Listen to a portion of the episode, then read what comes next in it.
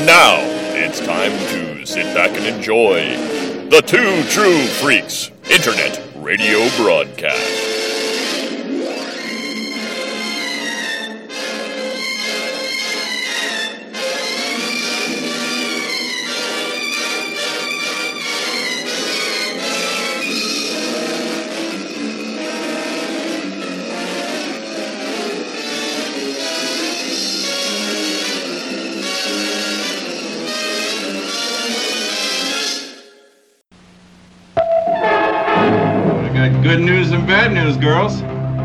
Good news is your dates are here. What's the bad news? They're dead.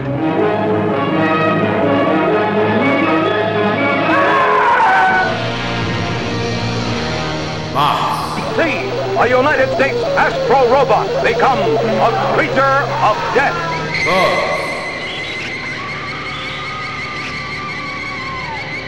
and babes. We have come here to this planet for one purpose only, to acquire breeding stock to repopulate our planet.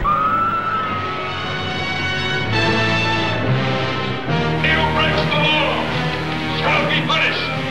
Back to the house of pain. Back to the house of pain.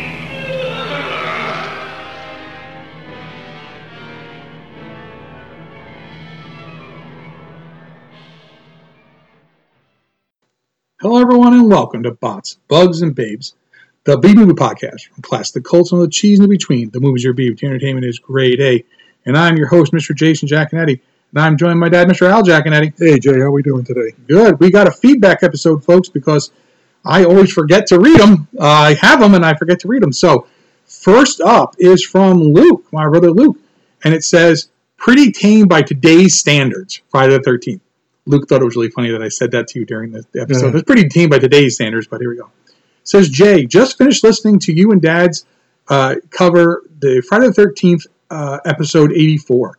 Great coverage of a film which exists in a strange middle ground of being important for what it began, but also being outshined by what it spawned.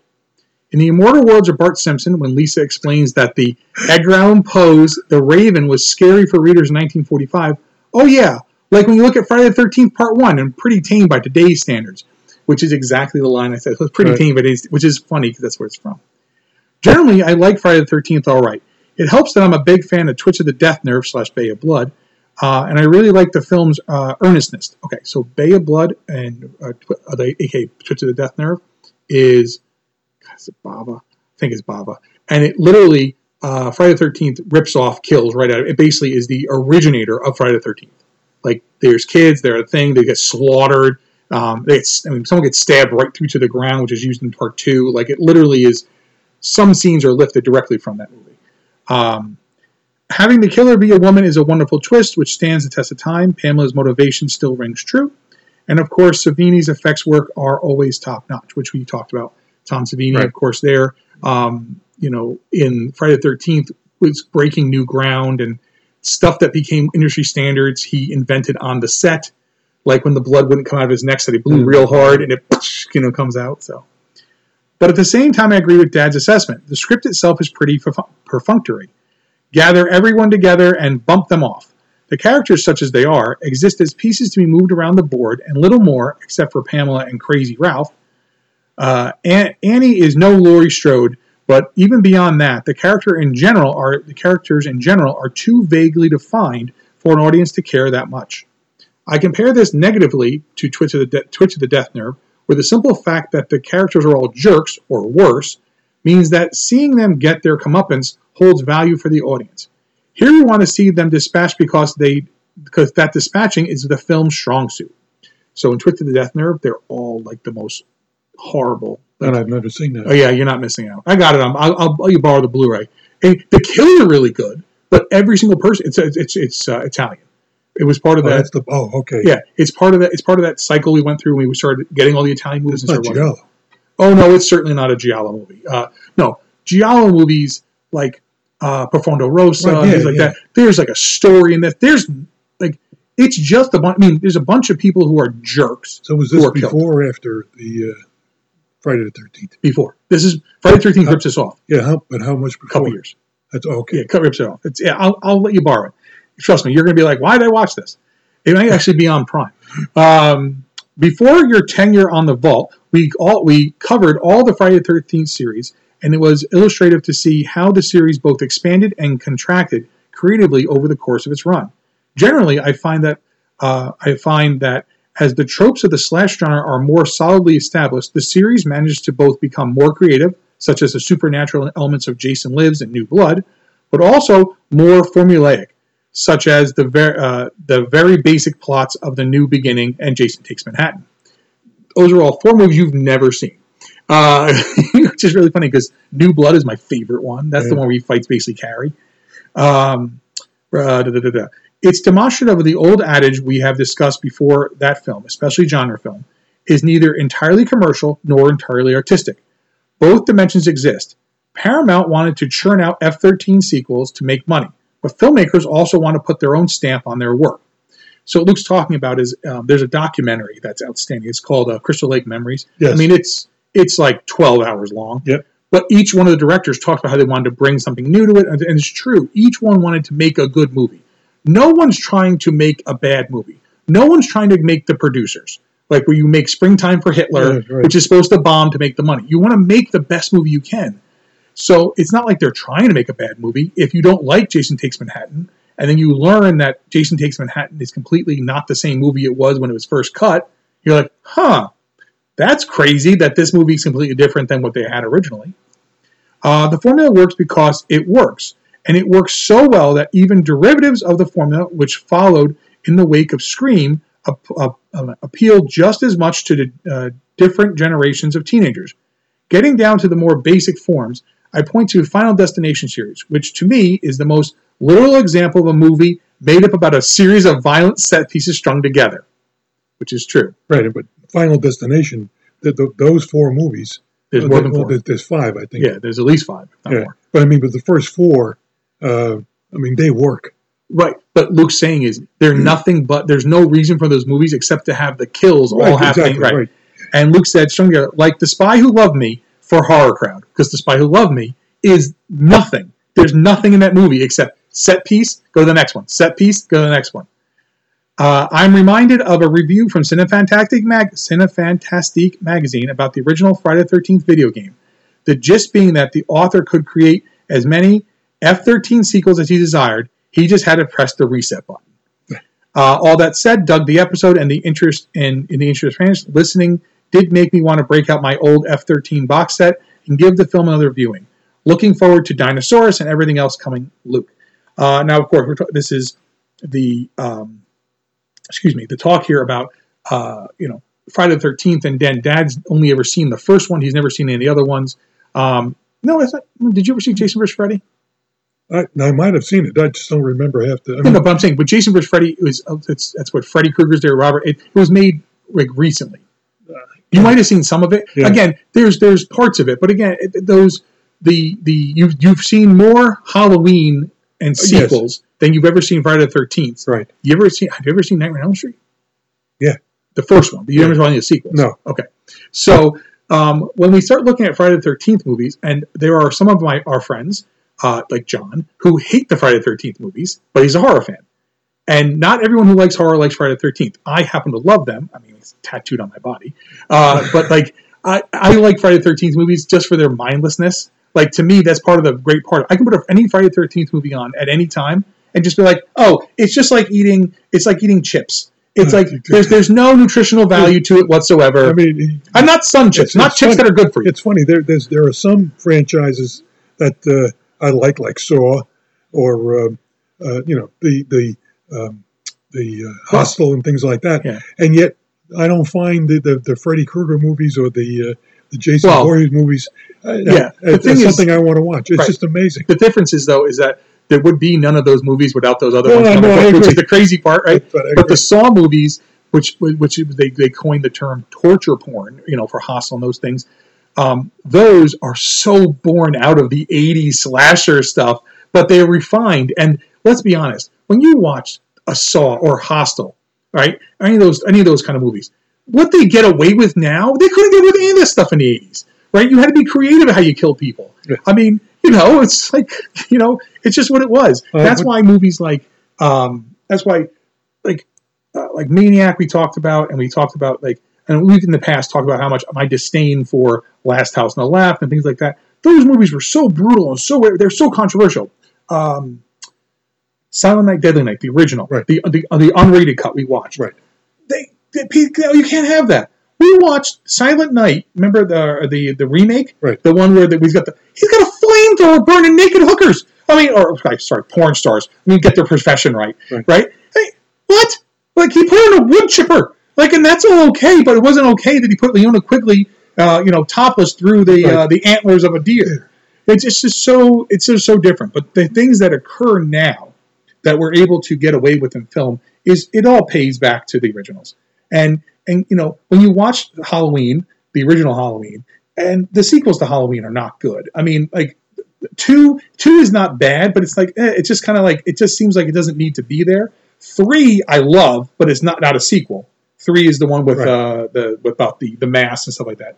Four and five, ugh. Yeah. Six is bad. You Well, you know, know, I mean, I enjoyed the Rob Zombie uh, movies Right. because they, they told the story. Again, I mean, they, they don't have you don't have Jamie Lee Curtis, but you, I I thought those movies were done really well. Yeah, well, because it goes back and tells you the story again. Yeah. because it's not based. So you couldn't watch Halloween four and Halloween five and not have any idea who this is. It wouldn't make any sense because you're now you're now you know th- three sequels deep in a series. It doesn't make a whole lot of sense. It's hard to pick up that Rob Zombie's Halloween. If you've never seen the original Halloween, you could pick it up and just watch it. It's its own standalone movie.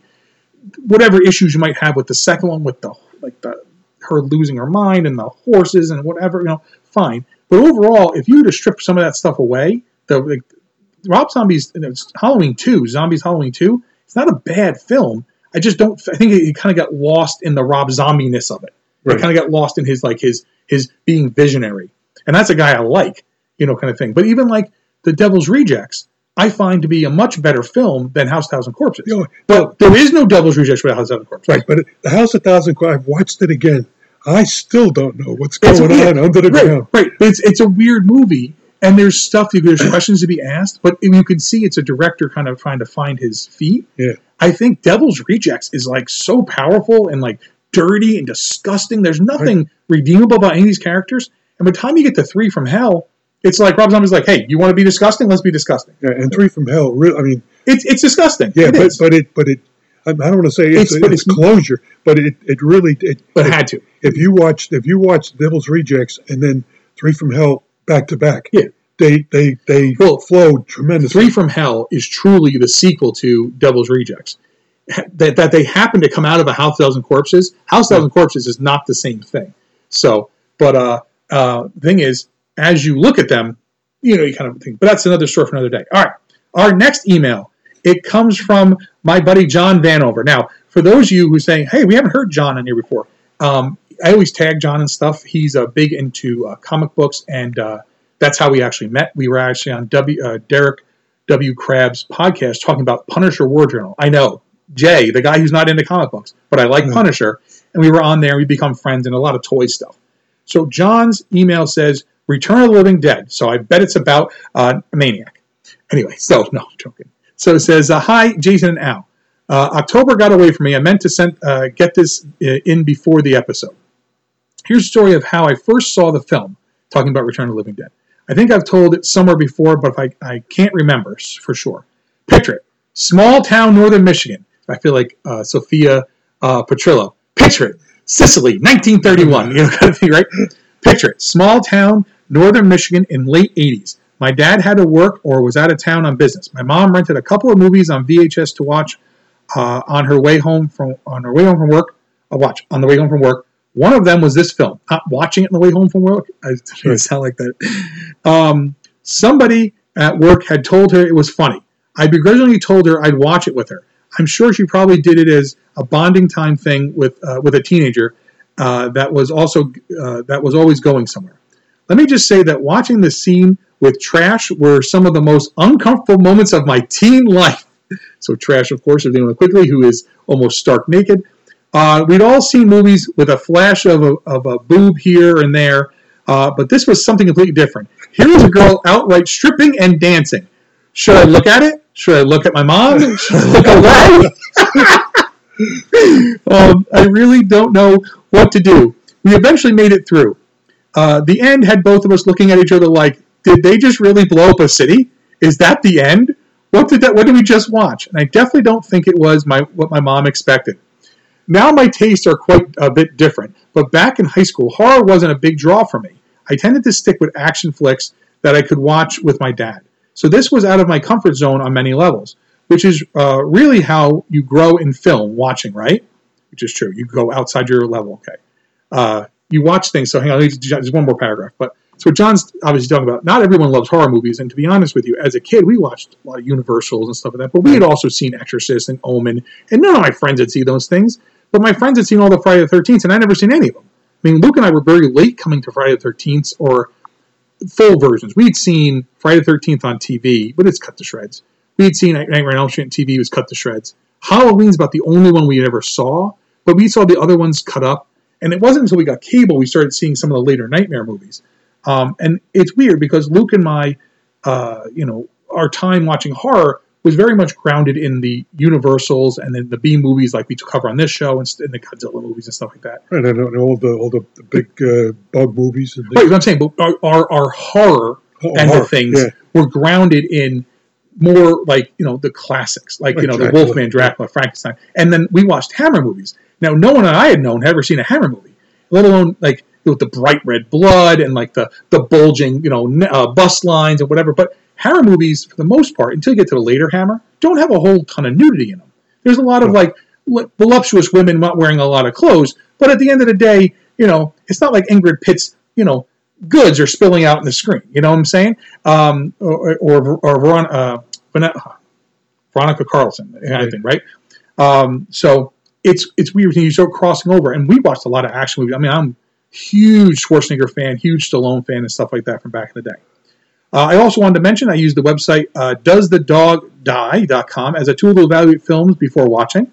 Uh, his wife, Tracy, uh, and I are a bit bothered by dogs getting killed, so I tend to either avoid those or watch them by myself. The site has a lot of uh, things broken out so that you can almost tell things, uh, tell the things that you or your fa- or your family don't care uh, to be warned. Okay, so yeah, what he's saying is basically so this is a site so if certain things bother you in films folks there's places imdb now does it too they list how much violence in the movie how much Right. whatever the you know, language and stuff and i'm like because some people are not as good at gauging necessarily that even, even I think the, one of the magazines, it must be maybe it's Horror Hound. They list the number of kills in a movie. Oh no no is that Horror no, no. yes that the that they list those because they're trying to like say hey look it's got 50 kills in it but the movie's horrible like they're Oh, yeah it's it has nothing to do or it's either that or Rue Morgue I think it's Rue Morgue but that's not done Yeah. that's not done to warn you that's done it's like like hey entice you. Yeah, like hey, I see a lot. They, they even have ones where it's like, how many naked bodies are in this movie? How whatever, Right. like because they're trying to because people who are reading. Okay, for my friends at uh, who may or may not be listening right now, we all know that if we were reading Rue Morgue magazine, chances are you like horror movies or horror culture or something. You're not just picking up horror how, uh, um, Rue Morgue and saying, hey, here's an here's an issue with on a, uh, a book all about cannibalism. Let me just flip through this. Like that's not happening. Horror Hound, on the other hand, you might pick up and say, "Hey, I remember this 1980s movie on the cover, but it's got a lot of stuff in there too. That's not exactly, you know, uh, suitable for all ages." Let's say. Anyway, all right. So, John, thank you very much for the email. Um, you know, uh, obviously, I'm glad that uh, you know what we enjoy. You know, doesn't always necessarily have to cross over. It's totally okay. But again, I know now you tend to like, you know, your some of the movies, or the, a good chunk of the movies we recover, especially you know being B movies and stuff. Yeah. too. I mean, well, there's that old saying, "Beauty's in the eye of the beholder." Yeah, yeah. Um, so, but it's another case of this is a perfect example of John and I have never met each other. Um, we have a whole lot in common, and we met because we were on a podcast together with with uh, Derek W. Crab, um, and we just started talking, and it was only about the Punisher first. Then we started like, you like I like this, I like like we both like donuts, we both like whatever. Like it, it- it's just it, things things that happen, you know, kind of thing. So, oh, there's a whole donut thing. Uh, the the oh, it's in John, you have to write in. I don't remember the thing. It's it's a it's the there's a donut trail. It's like twelve stops. It's a road trip you take, and you get like very faint. There's like donuts, and it's I think it's in is it Ohio? It might be Indiana. I don't remember. I am old and I can't remember everything. I think it's Ohio. But there's like places you go, and they're famous donut shops, and you stop and you get donuts on this thing. Like you know, some people go through and they're like, I have to Yeah. go to like whatever these famous places are. Yeah. Well, John and I would go, and we would hit donut shops, kind of thing. Anyway. Our third email says, I warned you not to go out tonight. Maniacs. This is from Luke. Jay, Maniac is a film that stays with you. Well, parts of it stay with you. The scenes of violence are so intense and effectively shot and executed that you can't help but remember them. I haven't seen Maniac in more than a decade, but certain scenes are as clear in my head as the day I first saw them, which was true. Right? We talked about that. Here we go. Dad is right on the money connecting Maniac in 1980 with Dirty Harry from 1971, uh, along with a greater extent Magnum Force from 73 and Death Wish in 74. Uh, all of them lean hard on urban blight motif and use various levels of exploitation filmmaking. All utilize violence in a shocking and direct manner, pushing towards the unblinking eye of the cinema verte. Now, obviously, uh, Maniac came after those. I mean, Maniac Right. is and, and Maniac is nothing like uh, Dirty Harry in the story, um, kind of thing. But it certainly is the griminess of the city. I mean, the one thing about Dirty Harry, and some of you think back like, oh, I know Dirty Harry movies. When's the last time you watched it? I watched Dirty Harry over last spring. We watched Magnum Force. Yep. Now I happen to like Magnum Force better. I think that's the better story. But Dirty Harry's really great too. Um, when you look at like the, the griminess of San Francisco and like you know the like the people there and like it looks so real and so you can't fake that. You couldn't be like I'm going to shoot this in Montreal. Like this had to be shot there. Right, You know. Yeah. So, I uh, Luke continues. I think it's really interesting aspect is to look at the main characters. Ha- Harry Callahan is a cop, true, but a cop that shoots first and asks questions later. A far cry from most depictions of police at this time. Remember, Dragnet was still on the air in the late '70s. Could there be any more difference between Dirty Harry and Dragnet? Like that's completely the opposite end of like representing cops, right? Luke continues. Uh, in Death Wish, our hero, in quotes, is Paul Kersey, a civilian pushed into vigilantism. Is he justified in his actions, or is he as bad as the criminals he dispatches? As in Maniacs, uh, Lustig has the chutzpah to, ma- uh, to make the main character not a hero or even an anti hero, but a deranged lunatic. Frank is the only character we really learn anything about, so even as we are repulsed by him, Lustig and Spinell are almost daring us to try to understand him. Overall, the film all dig. Uh, overall, the films all dig into their state of the major cities in the 1970s and entering the 1980s. All the socio-cultural, social, socio-cultural developments in those cities in order to put both put butts in seats in the uh, theaters and drive-ins and grindhouses. So what Luke's talking about, obviously, is that you you know these Dirty Harry and stuff like that. I mean, he's gone on to become much bigger. Death Wish, the ideas are much bigger. They've been remade and redone over again. But they were designed to put butts in seats. They're not. This isn't. This isn't Citizen Kane with something to say. Like you know, you're not watching Death Wish. You're like, I'm hoping that there's good meaning here. You want to see him get his the comeuppance. You want to see the people who rape his wife and daughter get their comeuppance. Right, and what and what do you but what do you have out of that when you when you say Dirty Harry, it's you've got the the, the lines. People don't remember the movie as much as they remember.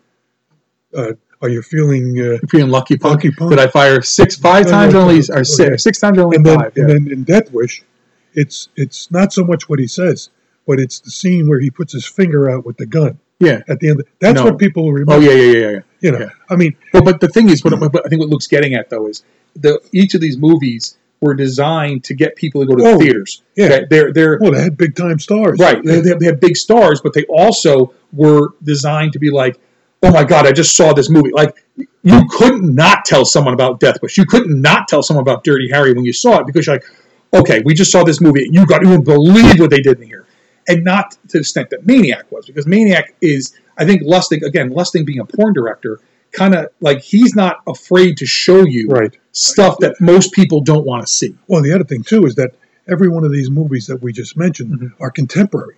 They they're not happening in the 1940s. Yes. They're not happening in in like uh, Blade Runner 2049. Yeah. They're happening today. Yeah, and I think though too, what, what the other part is when you look at them, they are so reliant, like we just said, on the city which they were filmed in. Right. Like Maniac works in New York, it's New York City, like it's New York, it's the real New York, it's the grime, it's the stuff, it's the streets of San Francisco, it's New York in obviously Death Wish. Like these things work. When you watch the remake of Death Wish with um, uh, Bruce Willis, Bruce Willis. right? I Bruce Willis. I mean, you, I mean, he's supposed to be he's a surgeon and whatever. Like, but it's like, yes, things are filmed and it looks like a city and stuff, but it doesn't have the same feeling. Right. I mean, is it's I get it. Like you know, they have to tone things down and they have to change things around to make it work for today's audience. But at no time when I'm watching that am I feeling the same way I felt when I'm watching, uh, you know, the original Death Wish. And that's not to even say that it's just because it's Charles Bronson or, No, or Bruce Willis. Is- but there's no. The thing is, why do you have to remake No, uh, you know something like Death Wish? I mean, the, when when an original is is a classic, I mean, yeah, they made they made a whole number of sequels, but the same the same guy was in it every time. But to come up with a Bruce Willis remake, I mean, when he did Die Hard, and then he did the second one, Die Hard 2, that's fine because it's him and it's the same character. But to come up with the, the, the lack of creativity, well, find something for Bruce Willis. I mean, you, That's that's that's a whole other issue, though. Yeah. What, I, what I'm saying though is there, you can't recapture that feeling, exactly right? Because even though, and we talked about this, you know, with Rob Zombie's like Halloween and stuff, he he makes his movies that are gritty and dirty and like whatever. And to be honest, Devil's Rejects is probably the closest thing to a 1970s grime gritty movie like we have seen in a while that really is like that. But even then, it has to be nostalgia to get that. It's hard to set it in modern day and be that grimy. Uh, it's hard to set a movie in New York City and have it be dirty and grimy because New York City isn't dirty and grimy the way it used to be in the late 70s and 80s. It doesn't exist anymore. Right? Times Square is Mickey Mouse and Right. and you know whatever and ESPN and all this stuff like that. It doesn't exist. There aren't the hookers. There aren't the grindhouse theaters. There aren't the the the, the drug addicts. I've eaten lunch in Bryant Park. I've said this a number of times. Kelly and I, would I ever bring Kelly to Bryant Park in my entire life, let alone sit there and eat? And we watched, we, we, we saw, they were doing a, HBO was doing a comedy special. We were down there. It was a free thing in the park. We sat there and watched some comedians and we had lunch in Bryant Park. That's Needle Park. that's Needle Park. Good Lord, there's no way in the world that's safe. But when we went in the late 90s, early 2000s, totally fine Yeah. because it's different. So uh, let me just finish up here because there's something that you won't know about, but it, it'd be funny. Of course, I'd be remiss if I didn't mention uh, the film's major Italian ripoff, The New York Ripper, directed by Lucio Fulci in 1982. And let me tell you, when you watch New York Ripper, you're like, I've seen this movie. It's called Maniac, right? Uh, sh- uh, shares some su- uh, superficial connections in the setting and level of exploration of violence, but more or but more of a police procedural and giallo and execution, which is true. But the killer uh, quacks like a duck. It's just weird. Like New York Ripper is, I mean, it's not Fulci's best stuff. I mean, to me, zombies like one of it, or the from or uh, the Beyond and stuff like that. But it's weird. But you definitely feel like I, I feel like I've seen some of these things before. It's superficially you do. The story is very different. It's very much a it's, it's a giallo police procedural. Thanks for covering Maniac and looking forward to Silent Night, Deadly Night 2, which was what we covered this past Christmas, and everything else coming down the pipeline, Luke. Uh, so that takes care of it. The other email I have, I have to save for when Luke's here because it has to account Yorga Vampire, uh, which of course Dad hasn't watched in a while, so he may not remember. But so, uh, folks, this is again, we do these episodes every once in a while, and I always forget to do the feedback at the end of an episode, um, where we kind of cover a bunch of movies, and it leads to other things we're talking about. Now, obviously, some of the movies here, uh, you know, obviously, uh, uh, we're talking about Maniac was or 1980, and we're talking about you know um, Return of Living Dead's 85, we're talking about movies that are more recent. Dad and I, uh, we try to make sure we hit different things. Uh, this past in 2020, some of the big feedback we got from people, there was a lot of feedback about Master of the Universe, which is a mid 80, you know, 87, and again, not horror related. Um, and I think some of that speaks to necessarily uh, the people who are listening, who are about the same age as Luke and I, are in our early 40s, because we are kids from the 80s, and these are the movies we remember. Um, and I love to hear from people, even if, again, maybe you weren't a kid in the 80s, maybe you're younger, maybe you were a kid in the 90s, and these are movies you've gone back and looked at, or if you're older and these were movies maybe that, uh, you know, these were you know, not things you necessarily saw the first time through because you were already in your, you know, 30s or whatever kind of thing at that point. We'd love to hear about it, especially if you, uh, you know, we cover some of the older movies. Now we talked about, um, we just covered uh, the Incredible Shrinking Man back in the first episode of January, um, and we've talked about obviously a lot of classics, you know, classic sci-fi movies, you know, big bug movies and stuff like that. And we love to hear from you guys about those. If you have any feedback on that as well, we'd love to hear it. Um, Dad and I, of course, are going to talk about Cult of the Cobra for the Valentine's Day movie for uh, you know uh, February, um, and we there were a whole bunch of cool stuff coming down the pipe. And again, we always are open to suggestions and stuff as well. If you have an idea, we'd love to hear about it. Um, you know, just uh, the one thing I caution people because I do have people say, "Hey, why don't you cover Godzilla?"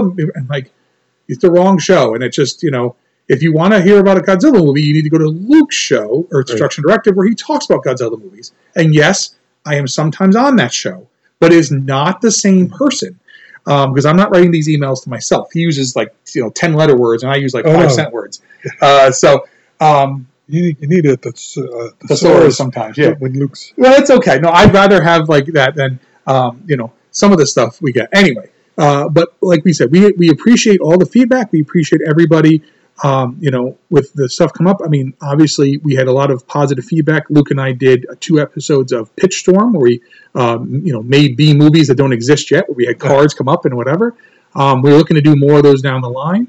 Um, I've of course I'm in talks with um, you know some of our regulars, of course, John LeMay. I'm in talks with uh, Jonathan Inbody, um, you know Luke, and and again other people we can't even talk about yet. Uh, you know other authors and stuff who are interested in coming in, or you know movie people who might be in the more film historian end of things. But again, we're all working on that stuff for this year. So.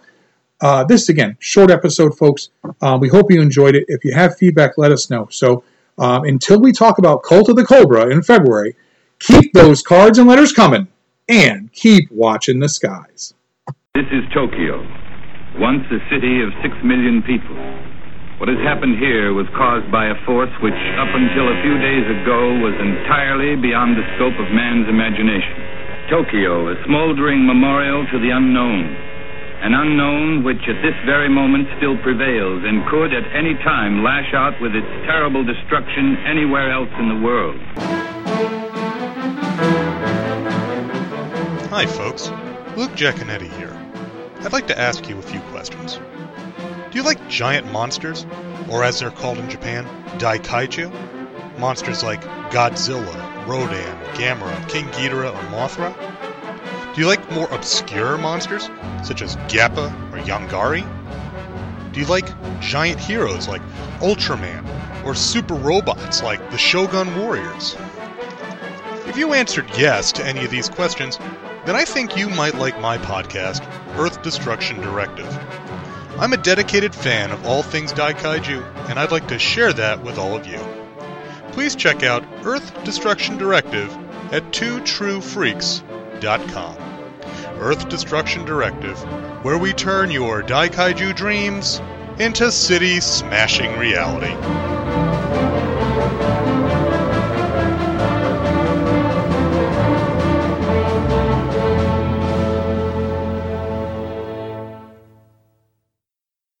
This has been an episode of Bots, Bugs, and Babes, the B Movie Podcast.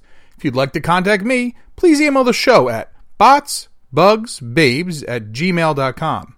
If you'd like to find me online, I'm on Facebook under my name, Jason Giaconetti. I often contribute to the Two True Freaks Facebook group. You can visit my Facebook page, The Art of Horror Collective, and you can search the hashtag The Art of Horror Collective. On Instagram, find me under my name, Jason Giaconetti, and search the hashtag The Art of Horror Collective, as well as the new hashtag Bots, Bugs, Babes Podcast. I'm the only one using them. I'm also on Twitter at Jason Giaconetti, and you can visit my webpage at www.theartofhorrorcollective.wordpress.com. All movies, characters, stories, music, etc., are properties of their, their respective holders. This is a fan work, and any use of any property is purely for review, discussion, entertainment. So don't sue me. I ain't got anything anyway. There is no tomorrow. There is no tomorrow. There is no tomorrow.